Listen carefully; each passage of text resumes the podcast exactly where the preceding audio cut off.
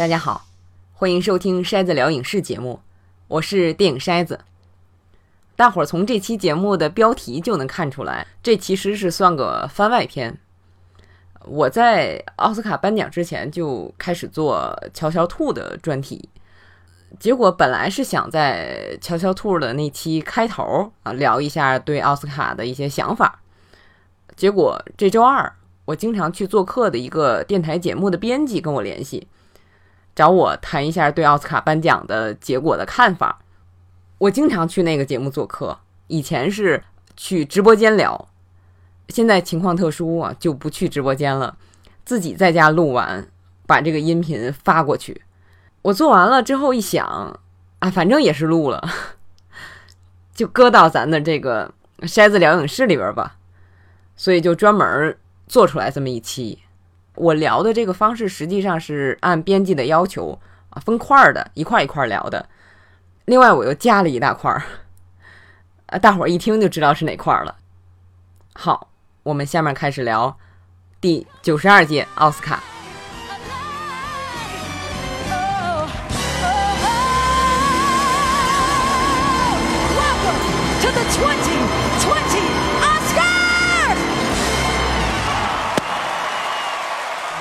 首先要说的呢，就是《寄生虫》啊，获得了四项奥斯卡奖，而且都是重量级的奖项。那么分别是最佳原创剧本、最佳国际长片啊，就是原来的最佳外语片奖，还有最佳导演、最佳影片。这几个奖创了很多记录。首先是韩国电影的记录，之前没有韩国电影获得过任何的奥斯卡提名。没想到这一提名就赢了个大的。再有就是奥斯卡的记录，之前从来没有外语片获得过最佳影片，这是第一个。实际上，用英语之外的语言写的剧本也很少获得啊最佳剧本奖，不管是原创还是改编。九十二届的奥斯卡之前只有五部啊非英语的剧本。获得了最佳剧本奖，《寄生虫》是第六部，这个其实也很少见。那么，所有的这些记录啊，不仅让那些投票的人为自己创造历史而高兴，包括许多影迷也为自己见证了这个历史而高兴。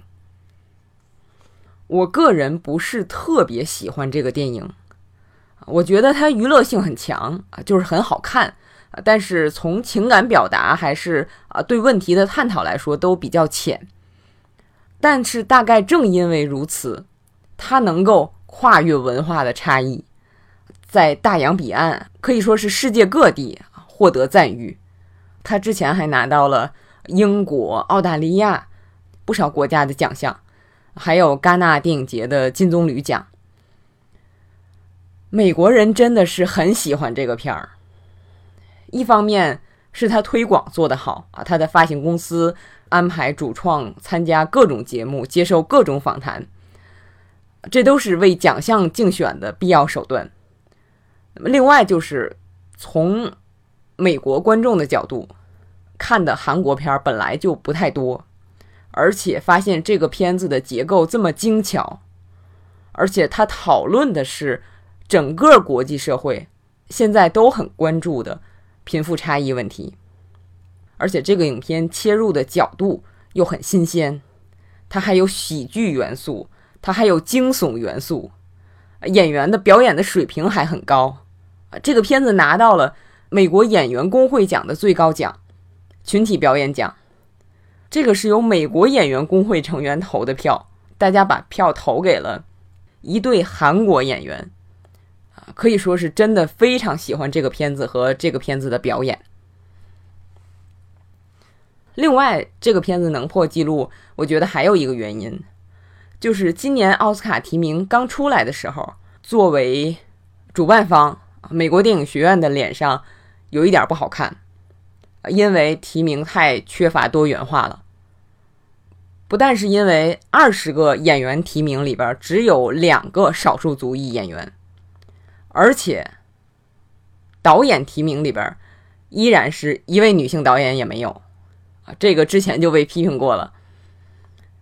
不是说一定要为了有少数族裔而提名。今年是奥斯卡的大年，好片实在太多了，包括好演员、好导演。那么金球奖上获得提名啊，包括获奖的，别告诉他，还有《舞女大道》，都是由少数族裔演员献上了非常精彩的表演。而且别告诉他，还是少数族裔的女导演都没有获得奥斯卡提名。所以，奥斯卡提名一出来，批评声也出来了。那么现在可以说。评委们用奥斯卡最后的投票，实现了一个大转弯，把奖一股脑的投给了一部韩国电影。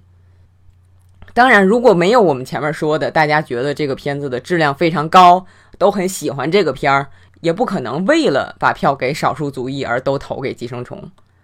这个记录实际上是好多因素合在一起而实现的。最后就是《寄生虫》得了奖，大家都高兴。在奥斯卡颁奖现场的人说：“每次《寄生虫》得奖，全场都是一片欢腾。” And the Oscar goes to Parasite。我觉得大家不但是真心喜欢这个片儿，而且也都很开心，自己参与创造了历史。寄生虫得了奖，大家很开心。但是相对来说，就出现一个问题，就是当这个奖啊，尤其是大奖比较集中的时候，其他影片的露面时间就相对来说少了。在颁奖之前，许多业内人士预测，觉得《寄生虫》和《一九一七》会分着给奖，就是一个片子拿到最佳导演奖，一个片子拿到最佳影片奖。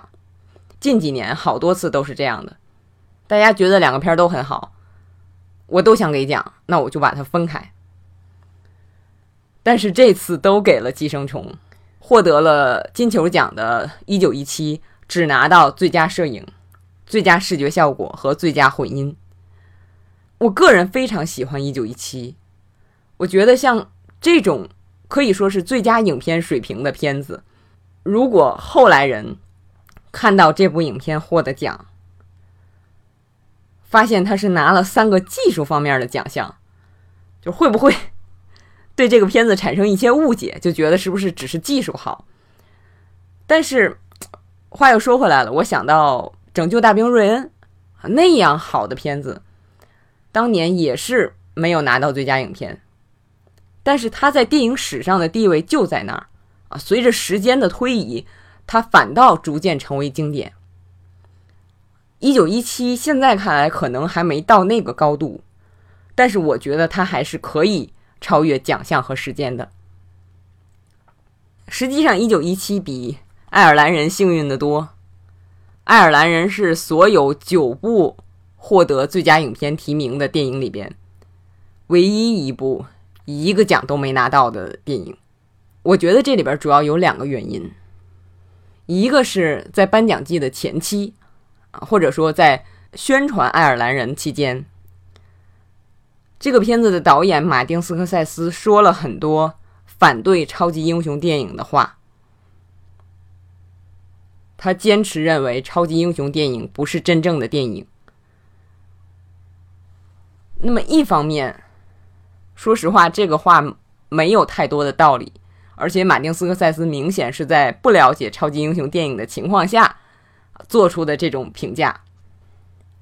那么，更重要的是，给奥斯卡投票的这几千人里边，有很多很多人就是指着超级英雄电影吃饭的，或者是想加入到指着超级英雄电影吃饭的行列里边。我说的不光是演员啊，还有各个工种。马丁斯科塞斯甩这个闲话，你是想砸我们的饭碗吗？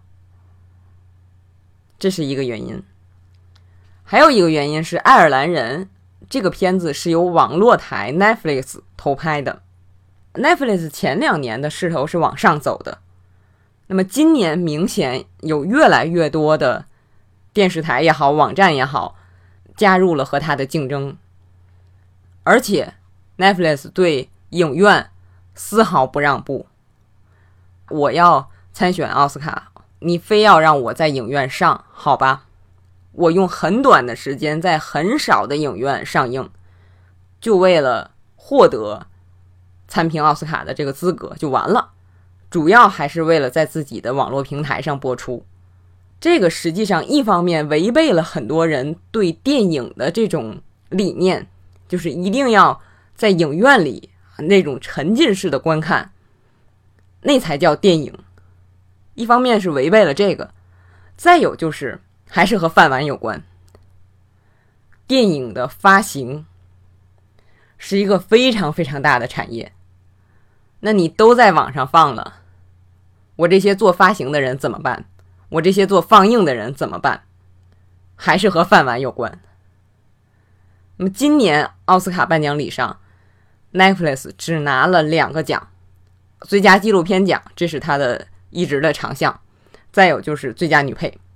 完了，这跟他们获得的提名相比，真的是非常少了。这是爱尔兰人没能获得奥斯卡的几个原因。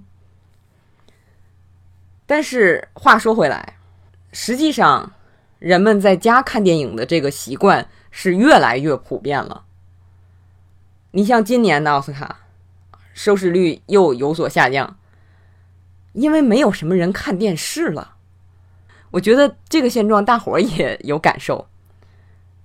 人们以前喜欢看颁奖礼，是因为很难有机会看到大明星，一年就只是这一回。那么现在我可以在社交网络上都可以直接跟大明星对话了，这个机会就不显得那么难得了。再有就是，哪怕想看看领奖，我直接到网上去看片段就好了。领奖时候、颁奖时候的片段，还很快捷，一段一段的。再退一步，哪怕有的人想看整场的颁奖礼，我在网上看就好了，把笔记本电脑一打开，很方便。那么。所有的这些在网上看片段也好看直播也好，都不会被计入电视的收视率，所以收视率下降是非常正常的。只要网络在发展，这个电视转播的收视率还会继续降。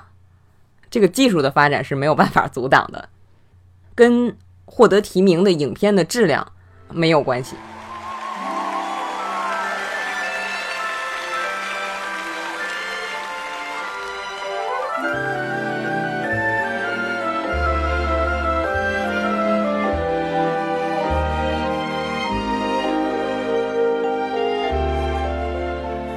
说实话，这届奥斯卡我都没有太大的动力看，就是因为好多奖项一点悬念都没有了。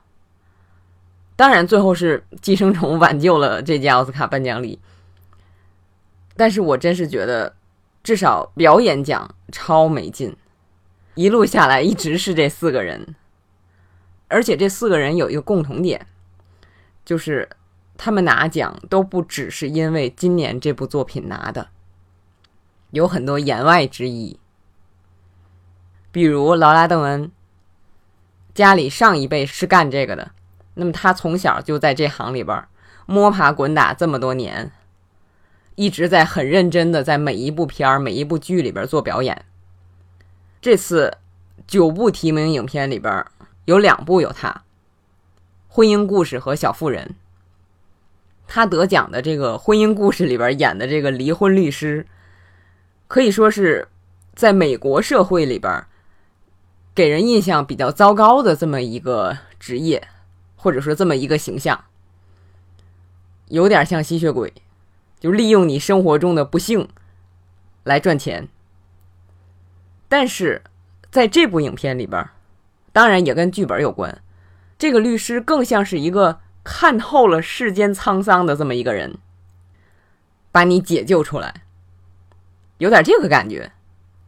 我开始看的时候觉得邓恩演的有点用力，但是一边看一边想，哎，其实律师就是这样讲话，有一点表演式的。我以前不觉得，这些年看了不少的各种的法律的纪录片，啊，发觉真是这样的。就这行人就是这样讲话，可以说是职业需要。不过还是话说回来，就这个奖其实是对邓恩演艺生涯的整体的一个肯定。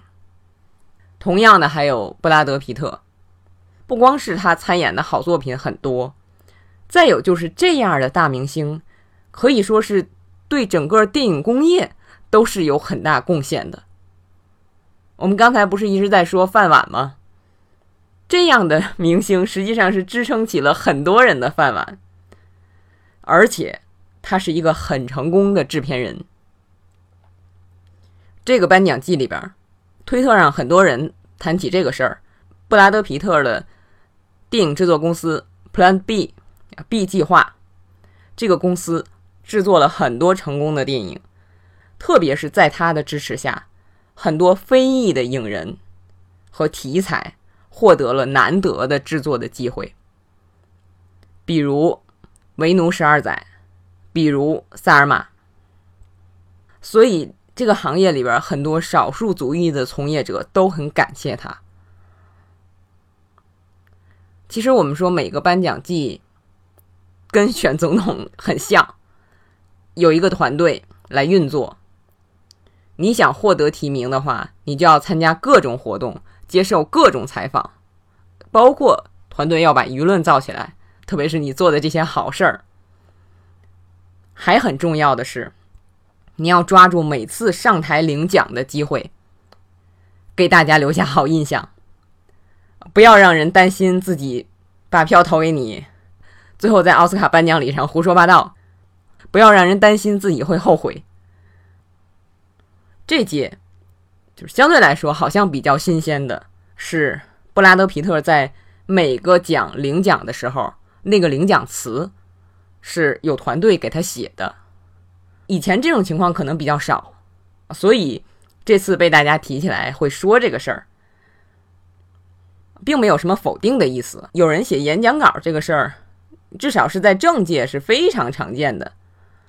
就政界几乎所有的演讲稿都是别人写的呀，你包括啊夜间的那些脱口秀节目都是。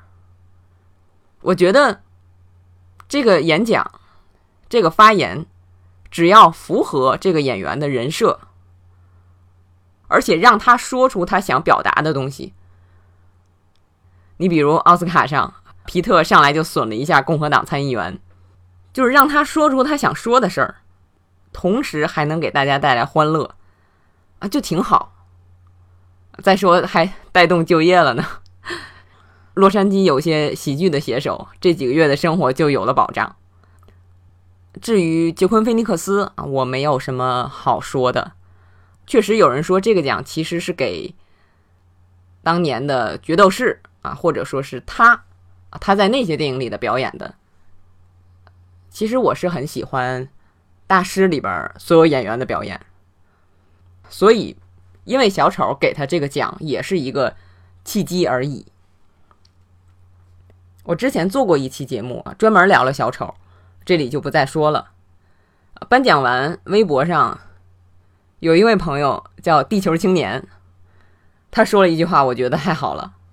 他说：“看到小丑拿下最佳男主角，不知道马景涛先生有没有后悔没有去美国发展？”嗯，菲尼克斯这个人我也不喜欢啊，所以可能有成见在，但是。我觉得他在领奖词里边说的话很坦诚，能说出来不容易啊！如果以后真能按照这个改，就更好了。说了三个演员奖，其实我最想说的是女主角这个奖。雷尼奇维格演的朱迪，实际上这是给一位长期受到冷落的女演员的一个奖。她演的是一个长期受到冷落的女演员，很有深意。我个人是很喜欢歌舞片的，可以说对朱迪·加兰也算是比较熟悉。我前面有一期节目聊《纽伦堡审判》，那个是加兰职业生涯后期出演的片子了。我当时就说对朱迪这个片儿很期待。当初看海报觉得真像啊，特别是当你很熟悉的两个长得不一样的人一化妆，显得特别一样，这点就更让人感觉神奇。等片子出来啊，我就赶紧看了。又过了些日子，跟我的一个朋友交流了一下，那个朋友比我还爱看歌舞片儿。而且比我看歌舞片也早，也喜欢朱迪·加兰。我就问他：“你觉得怎么样？像吗？”他说：“我觉得一点都不像啊，就是咱熟悉的雷尼·奇维格呀。”哦，我发现原来跟我想的一样。我觉得演员去演有真实原型的角色。就是在模仿秀和个性立体两个标准之间找平衡。我不赞成像《至暗时刻》里边演丘吉尔的那种模仿秀，也对朱迪这部片子根本看不到原型的影子而感到遗憾。我觉得这是两个极端。这个问题我们今后有机会深入聊。而且通过这个事儿，我发觉好像美国观众其实也不是太熟悉朱迪·加兰。特别有意思的一个事儿，就是我跟这个朋友都觉得这个电影演的不像，故事非常浅啊，特别是他小时候那些事儿，你但凡了解一点朱迪·加兰，你就会知道那些事儿啊，他呈现的也非常浅。但是我们这一交流，发现看完电影之后，都分别去查了一个事儿，就是。朱迪·加兰为什么会成为同性恋群体的精神偶像？其实，同性恋群体喜欢朱迪·加兰这个事儿是非常有名的事儿。但是，为什么喜欢？我以前曾经有猜想啊，但是没去查证过。朱迪这部片子里边，里边演到加兰到了一对同性伴侣的家里边，那一段是我整个电影唯一掉泪的地方。其实这个事儿是虚构的。但是在某种程度上，它呈现或者说是解释了加兰和同性恋群体是有一定的情感联系的。我们看前面的剧情，知道加兰从小做童星的时候就被各种摆布，这一路长大，无论是身体上还是精神上，都是一直在受到摧残的。那么同性恋群体作为弱势的群体。也是一直在遭受身体上和精神上的摧残，痛苦的人是认得痛苦的，所以他们觉得在加兰的身上看到了自己。那么，因为同性恋群体喜欢朱迪·加兰非常有名，所以就有记者问到他：“啊，你怎么看你那么多 gay 的粉丝？”加兰说：“我不在乎啊，我的歌是唱给所有人的。”这是一九六五年。另外，在几年之后，啊，应该就是我们电影里边呈现的这个差不多的这个时间，因为加兰长期被媒体粗暴的对待，他非常强硬的跟媒体说：“不许因为我粗暴的对待我的粉丝。”这是在职业生涯很后期的时候。实际上，在更早的时候，加兰很红的时候，一九四六年。他就表达过他的观点，因为同性恋群体受到排挤，那么往往是以宗教信仰为由。那么加兰说过这样一段话，原话啊，我大致翻译了一下：我相信一个人对信仰的表达是通过日常生活中的惯常行为的，这表现在你对周围的群体做出了什么贡献，表现在你获取利益的时候。不触犯别人的权利。我不反对有人在宗教信仰的基础上形成自己的价值观，除非他们把信仰当做伤害别人的理由。不应该有人因为自己每周日去教堂，就觉得自己可以做残忍的事。谁都不应该这样做，上帝会审视你的。